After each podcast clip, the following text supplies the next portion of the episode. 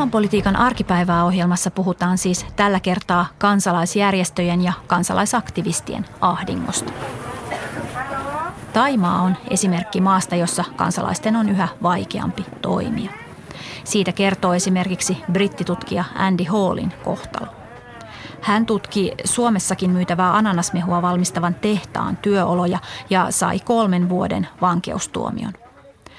Toimittaja Kukka Ranta tapasi Taimaasta paineen Andy Hallin Helsingissä. Marraskuussa 2016 brittiläinen ihmisoikeuspuolustaja ja siirtolaistutkija Andy Hall joutui pakenemaan Taimaasta. Lähtö oli niin nopea, että miehen lähes koko omaisuus jäi Taimaahan, jossa hän oli asunut 11 vuotta.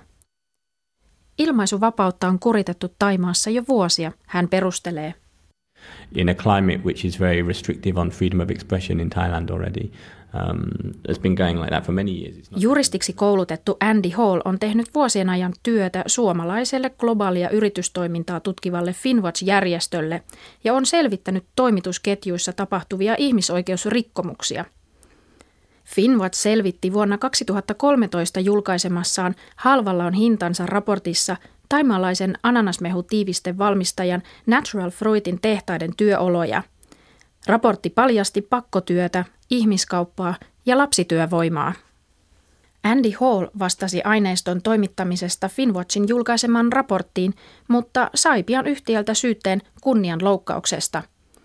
Tästä alkoi Hallin oikeudenkäyntien sarja Taimaassa. Häntä vastaan on nostettu useita rikos- ja siviilioikeuskanteita. Tapasin kiireisen Andy Hallin Helsingissä Finwatchin toimistolla. Moi. Hei. Sä oot tulossa Andyin Joo, Joo. Kukkaranta. Hei. Moi moi. Kiitos. The threats in terms of uh, harassment, in terms of judicial harassment, they started in 2013 after the Finwatch report came out, and they've continued ever since then, and they've got worse and, and stronger. Häirintä ja oikeushaasteiden tehtailu alkoivat heti Finwatchin raportin julkaisemisen jälkeen, Hall kertoo. Tilanne on vain pahentunut nyt jo viiden vuoden ajan.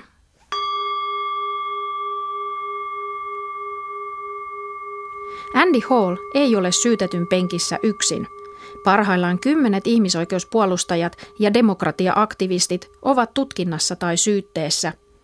Kyseessä on moninainen joukko kansalaisyhteiskunnan ääniä, kuten poliittisia aktivisteja, opiskelijoita, ympäristönsuojelijoita sekä asianajajia, akateemikkoja ja toimittajia – And in Thailand it's very dangerous for human rights defenders, you know. Taimaa on yksi niistä maista, jotka saivat YK ihmisoikeusvaltuutetulta viime vuonna huomautuksen kansalaisyhteiskuntaa ja ihmisoikeuspuolustajien toimintaa rajoittavista toimenpiteistä. Ihmisoikeusjärjestö Amnesty puolestaan on todennut, että Taiman viranomaisilla on käynnissä kampanja, jonka tarkoituksena on hiljentää toisin ajattelijoita tekemällä poliittisesta ja kansalaistoiminnasta laitonta – if I was uh, someone with Thai nationality or even Burmese nationality, I always said I would have been dead a long time ago because it's a very serious challenge to, to doing human rights defenders work in Thailand. The climate is very poor. Andy Hall toteaa, että jos hän olisi taimaalainen tai burmalainen, hän olisi kuollut jo aikoja sitten. You know, but civil society is, they don't dare to speak out, you know. They don't dare to challenge companies uh, because of the threat of litigation, but also physical uh, harm. I mean, many people have been disappeared, many people have been shot dead. Kansalaisyhteiskunta on hiljennetty oikeudenkäynneillä ja myös fyysisen väkivallan uhalla, Hall miettii. Monet ihmisoikeuspuolustajat ovat joko kadonneet tai heidät on ammuttu. Kovimman iskun Andy Hall koki syyskuussa 2016, kun Etelä-Bangkokin rikostuomioistuin tuomitsi hänet ananasmehuyhtiön nostamassa oikeusjutussa kolmen vuoden ehdolliseen vankeusrangaistukseen ja noin 4000 euron sakkoihin. In September I was convicted and sentenced to four years in prison. It was uh, reduced to three years and a fine, and it was suspended um, on the basis that it was a first offence.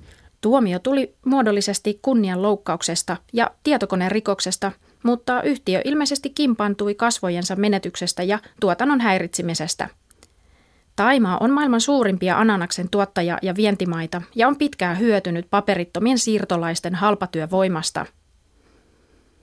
Suomessa kyseisestä tehtaasta peräisin olevia mehuja on myyty Eldorado, Pirkka ja Rainbow-mehuina. Hallin saama kova tuomio nosti kansainvälisen tyrmistyksen aina YK ihmisoikeusvaltuutetun toimistoa ja kansainvälistä työjärjestö ILOa sekä EUn parlamenttia että talouskomissaaria myöten.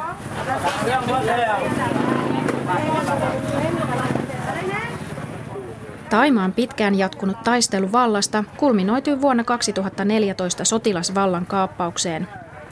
Sen jälkeen maa on luisunut kohti diktatuuria ja oikeudenkäyntien nostaminen aktivisteja vastaan on lisääntynyt.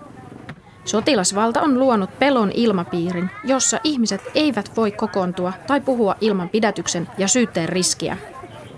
Kesäkuun lopulla kymmenet tuhannet burmalaiset ja kamputsajalaiset siirtolaiset alkoivat yhtäkkiä paeta Taimaasta, kun uusi työvoimasäädös uhkasi paperittomia siirtotyöläisiä, pahimmillaan usean vuoden vankeudella. Taimaan tärkeimmät vientiteollisuuden alat, kuten kalateollisuus ja maatalous, ovat perustuneet halpatyövoimaan ja paperittomien siirtolaisten hyväksikäyttöön, joita maassa arvellaan olevan kolmisen miljoonaa. Ja juuri näiden ihmisten oikeuksia Andy Hall ja suomalainen Finwatch ovat työllään pyrkineet edistämään.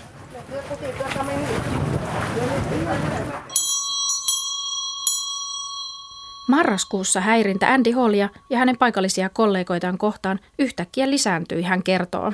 I got some warnings related to physical um, safety issues back in the end of last year, which is why I finally decided to leave the country uh, uh amongst the backdrop of uh, increasing litigation against me. Ja niin hän päätti poistua maasta. Hallia rasitti kasvava määrä oikeushaasteita, nimittäin nyt myös broilerin tuottaja Betacro on hänen kimpussaan – koska hän on avustanut taimaalaisen yhteistyöjärjestönsä kanssa Betacron siirtotyöläisiä. Um, in November, the Supreme Court dismissed one of the cases against me. At the same time in which a new case was filed against me by a chicken farmer. Um, Parhaillaan Euroopassa vapaudestaan nauttiva Andy Hall jatkaa taistelua ananasmehuyhtiötä vastaan – hän on hiljattain haastanut sekä Natural Fruit-yhtiön että Taimaan viranomaisia oikeuteen liittyen aiemmin marraskuussa korkeimman oikeuden hylkäämiin häntä vastaan nostettuihin syytteisiin. Korkeimman oikeuden hylkäämisperusteen mukaan niiden kuulusteluprosessissa ja tutkinnassa ei ollut noudatettu Taimaan lakia. Kaikesta huolimatta Hall kuulostaa toiveikkaalta. Taimaassa vielä riittää tekemistä valloillaan rehottavan korruption kitkemiseksi – Korkeimman oikeuden päätös kuitenkin antaa toivoa järjestelmän hitaasta muutoksesta, Hall arvelee. There's a lot of bureaucracy. There's a challenging culture, systematic corruption, political instability. Um, but I think that we're moving forward step by step. Um, and I think that it is a long process.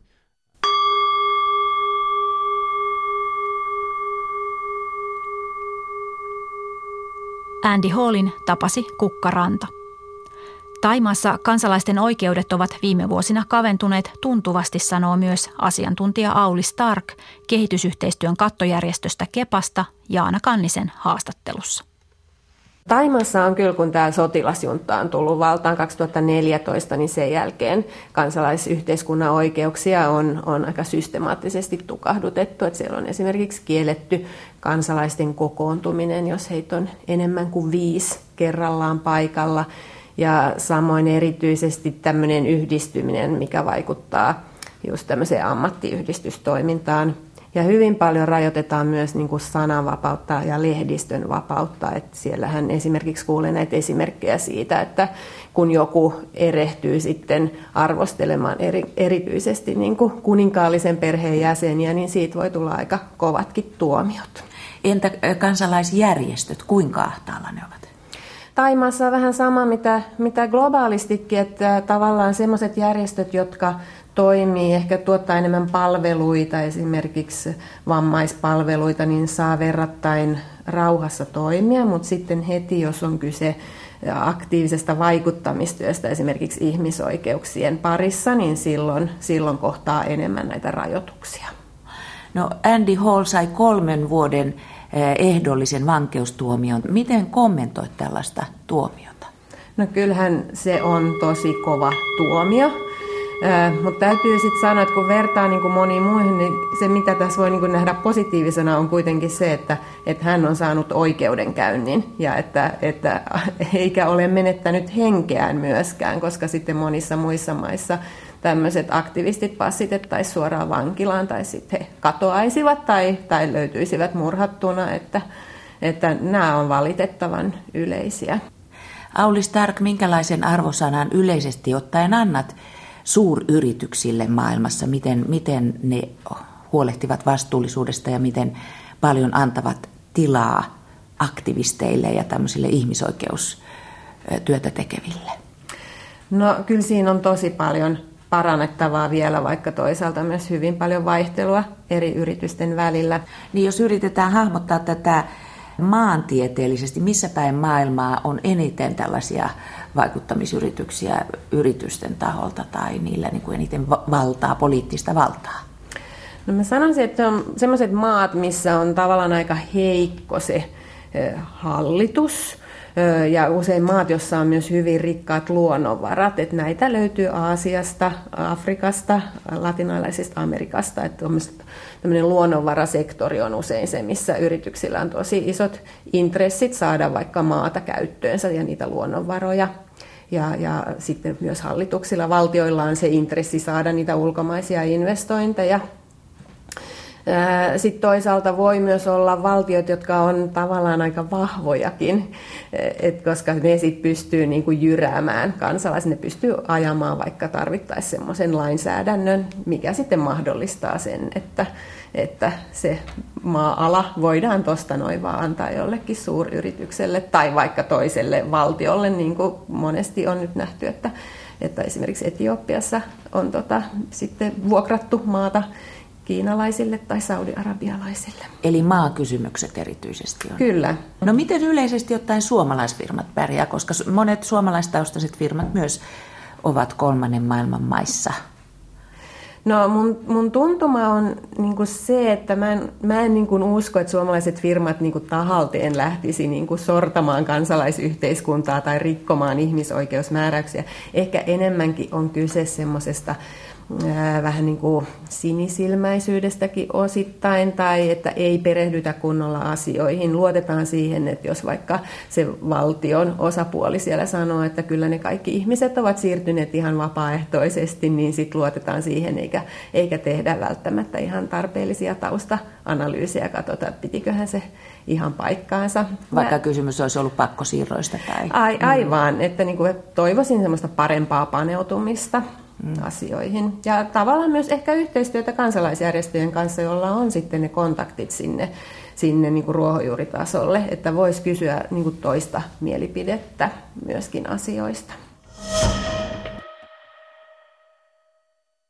Venäjällä kansalaisyhteiskunnan tila on huonontunut merkittävästi presidentti Vladimir Putinin valtakaudella. Riippumattomien järjestöjen toimintaa vaikeuttaa kiristyvä lainsäädäntö ja valtion kontrolloiman median mustamaalauskampanjat. Toimittaja Erkka Mikkonen kävi teellä Venäjän vanhimpiin kuuluvan ihmisoikeusjärjestön Memorialin toimistossa Moskovassa. Saavun tapaamaan kansalaisjärjestön Memorialin ihmisoikeuskeskuksen puheenjohtaja Aleksander Cherkasovia Moskovan ydinkeskustassa sijaitsevan toimistoon.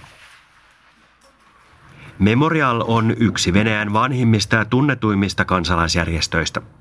Se aloitti toimintansa Neuvostoliiton loppuvuosina tehtävänään vaalia totalitaarisessa järjestelmässä poliittisista vainoista kärsineiden muistoa. Neuvostoliiton hajottua Memorial keskittyi auttamaan ihmisiä, jotka joutuivat Venäjän rajamailla puhjenneiden aseellisten konfliktien jalkoihin.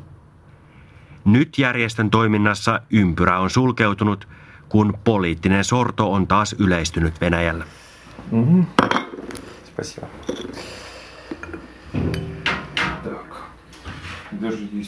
Ihmisoikeusaktivisti Aleksander Cherkasov tarjoilee teetä ja alkaa kertoa, miten tähän tilanteeseen on joudut. Складывалось ощущение, что маятник времени движется назад. Да, подполковник Комитета государственной безопасности Владимир Путин стал президентом России в 2000 году, а премьер-министром Tuntuu siltä, että kello on alkanut käydä vastapäivää. Valtion turvallisuuskomitean Everstistä Vladimir Putinista tuli vuonna 2000 presidentti ja jo sitä ennen pääministeri. Häntä ennen pääministerinä toimi kaksi turvallisuuspalvelun miestä. Sergei Stepasin ja Jevgeni Primakov. Siitä alkoi heilurin liike toiseen suuntaan. Иногда удавалось доносить до властей наши экспертные оценки. Aiemmin meidän onnistui toimittamaan vallanpitäjille asiantuntijaraporttejamme esimerkiksi parlamentin kautta. Mutta vähitellen parlamenttiin ei jäänyt enää yhtään edustajaa, jolla olisi meitä lähellä oleva maailmankatsomus tai laisinkaan mitään omia mielipiteitä. Parlamentista on tullut parlamenttia jäljittelevä rakenne. Samoin on käynyt monille muille struktuureille, kuten poliittisille puolueille ja tiedotusvälineille. Ainoaksi sellaiseksi rakenteeksi, joka normaalissa yhteiskunnassa toimii palautteen antajan roolissa kiinnittäen huomiota ongelmiin, on jäänyt riippumattomat kansalaisjärjestöt. Ihmisoikeusaktivisti Cherkasov sanoo. Vuonna 2012 Venäjällä hyväksyttiin laki, jonka mukaan ulkomaista rahoitusta saavat ja poliittista toimintaa harjoittavat kansalaisjärjestöt voidaan määritellä ulkomaisiksi agenteiksi. Нет, я не насчет этого, Сергей Сергеевич. Что по 65-му федеральному закону просто вы мешаете здесь проходу граждан. Ennen lain hyväksymistä Duuman eteen kerääntyi kourallinen oppositiopoliitikko ja vastustamaan sitä. Lakia on arvosteltu etenkin siitä, että sen epäselvä muotoilu mahdollistaa käytännössä minkä tahansa valtiovaltaan kriittisesti suhtautuvan kansalaisjärjestön julistamisen ulkomaiseksi agentiksi. То есть, в принципе, за любое движение можно было быть записано в агенты. Käytännössä jokainen liike voidaan julistaa ulkomaiseksi agentiksi. Yhteensä listalla on yli sata järjestöä. Se ei tunnu isolta määrältä, sillä maassamme on kymmeniä, ellei satoja tuhansia järjestöjä. Ongelma on ensinnäkin se, että on isketty kaikkein merkittävimpiä järjestöjä kohtaan. Toiseksi hyökkäys yhtä järjestöä kohtaan saa kymmenet toiset järjestöt varpailleen ja vaikenemaan arkaluonteisista asioista.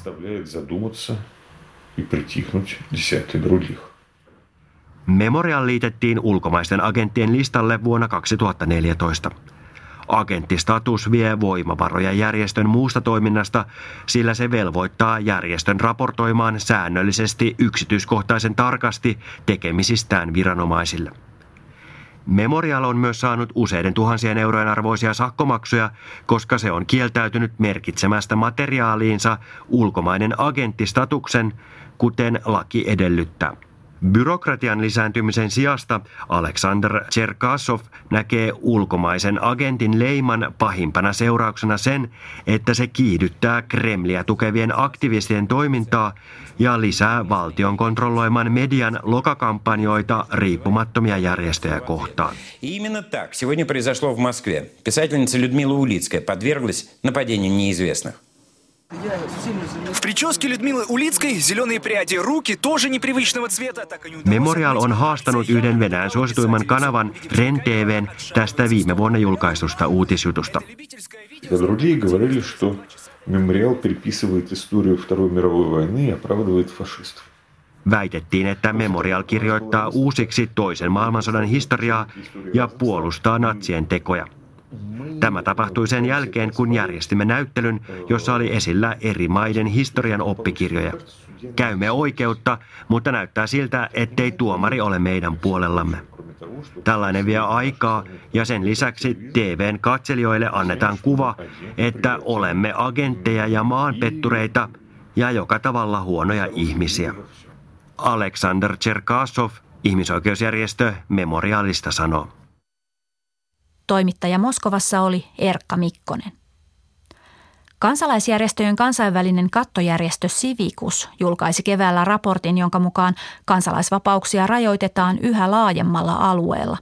Kepan Auli Stark.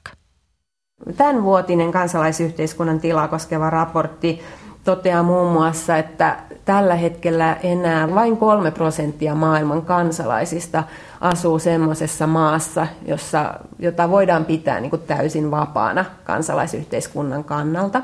Ja Suomi on yksi näistä, näistä maista vielä, että täytyy olla ylpeä siitä. Toisaalta siinä nostettiin esille tavallaan tätä niin kuin demokratian kriisiä, että miten nykyisin on hyvin paljon monissa maissa noussut tämmöiset oikeistopopulistiset puolueet valtaan, mikä sitten heikentää myös kansalaisyhteiskunnan toimintaa. Ja sitten tässä raportissa nostettiin myös just tätä yritysten roolia kehityksessä tai globaalisti, että miten se on kasvamassa ja toisaalta niin kuin kannu, vaikka siinä tuodaan esille sit näitä huolia, mitä se aiheuttaa, niin myös kannustetaan kansalaisyhteiskuntaa toimimaan yhä enemmän yhteistyössä yritysten kanssa. Ja onko nämä hankalien maiden tai kyseenalaisten maiden lista, niin onko se siis kasvanut nyt edellisvuodesta esimerkiksi? Kyllä se on ihan vuosi sitten puhuttiin, että, että 9 prosenttia maailman kansalaisista asuu maissa, jotka, jotka voidaan pitää vapaina ja nyt se on enää 3 prosenttia. Että kyllä tämä, se on kyllä todella pieni 3 prosenttia. Joo, ja sitten kun lasketaan myös niin kuin maiden lukumäärää, missä, missä niin kuin tämmöistä kansalaisyhteiskunnan rajoittamista tapahtuu, niin niin tota, se on nyt jo noin 170 maata, kun se on ollut sit kuitenkin huomattavasti pienempi luku pari vuotta sitten. Ja mitkä maat on kaikkein ongelmallisia? No täällä nyt on tämmöisiä ääriesimerkkejä, niin kuin vaikka Saudi-Arabia, Pohjois-Korea, tämmöiset, jotka ei ehkä niinkään yllätä. Mutta se, missä on niin kuin tapahtunut viime aikana huolestuttavaa kehitystä, niin sitä niitä maita on ihan joka paikassa. Voi sanoa, että Pohjois-Eurooppa on ainoa, mikä on vielä tämmöinen vapaa vyöhyke, mutta sitten esimerkiksi USAssa, Britanniassa, jopa Ranskassa voidaan nähdä niin kuin tämmöistä kansalaisyhteiskunnan kannalta negatiivista kehitystä.